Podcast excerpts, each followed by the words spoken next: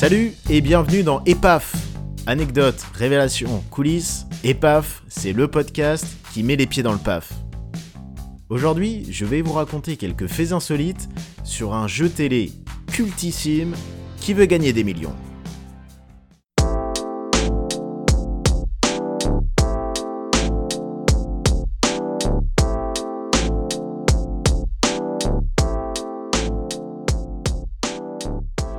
Avec la promesse de faire gagner 1 million au candidat qui répondra juste à toutes les questions, Qui veut gagner des millions devient très rapidement un phénomène dans l'univers des jeux télé.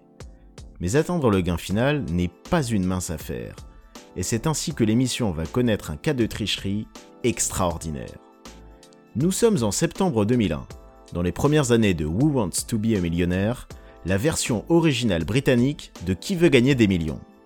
Ce jour-là, un candidat va franchir tous les paliers du jeu, répondant juste à toutes les questions, jusqu'à la fameuse à 1 million.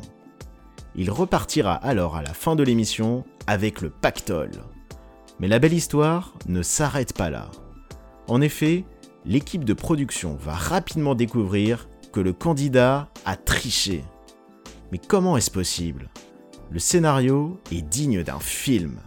Voici sa méthode.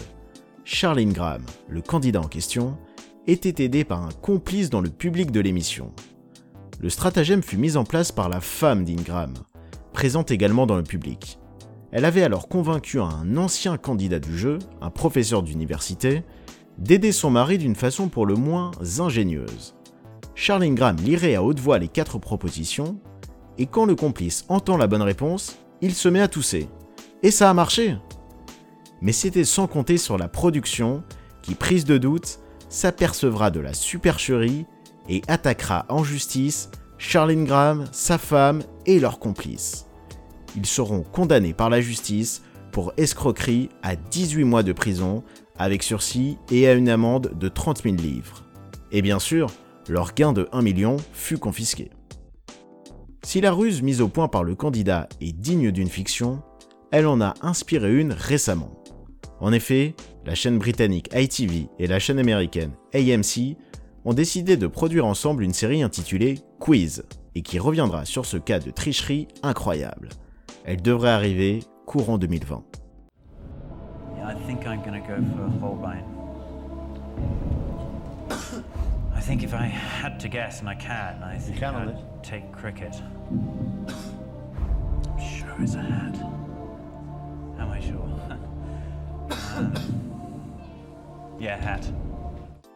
Si remporter le gain maximal dans Qui veut gagner des millions n'est pas facile, ce n'est pas pour autant que les candidats repartent les mains vides. Et pour ainsi dire, il n'y a eu en France qu'un seul candidat qui est reparti sans rien. En effet, il n'a pas trouvé la bonne réponse à la question qui lui aurait permis d'atteindre le premier palier. La question portait sur Charlemagne et plus précisément sur le surnom qui lui était donné. Les propositions étaient alors l'empereur à la barbe de trois jours, à la barbe fleurie, à la barbe à papa ou à la barbe à poux. S'il fallait répondre la barbe fleurie, le malheureux candidat a préféré choisir la barbe de trois jours.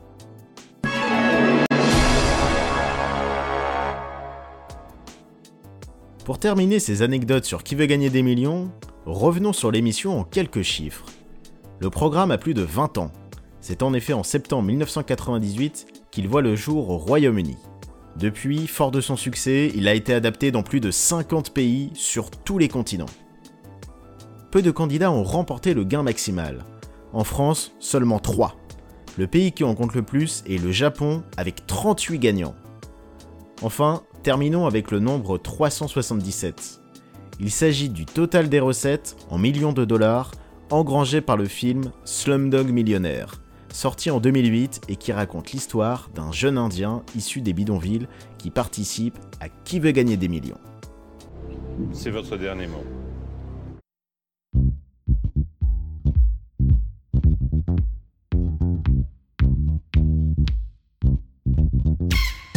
Merci à tous d'avoir suivi ce podcast et à bientôt pour remettre les pieds dans le paf.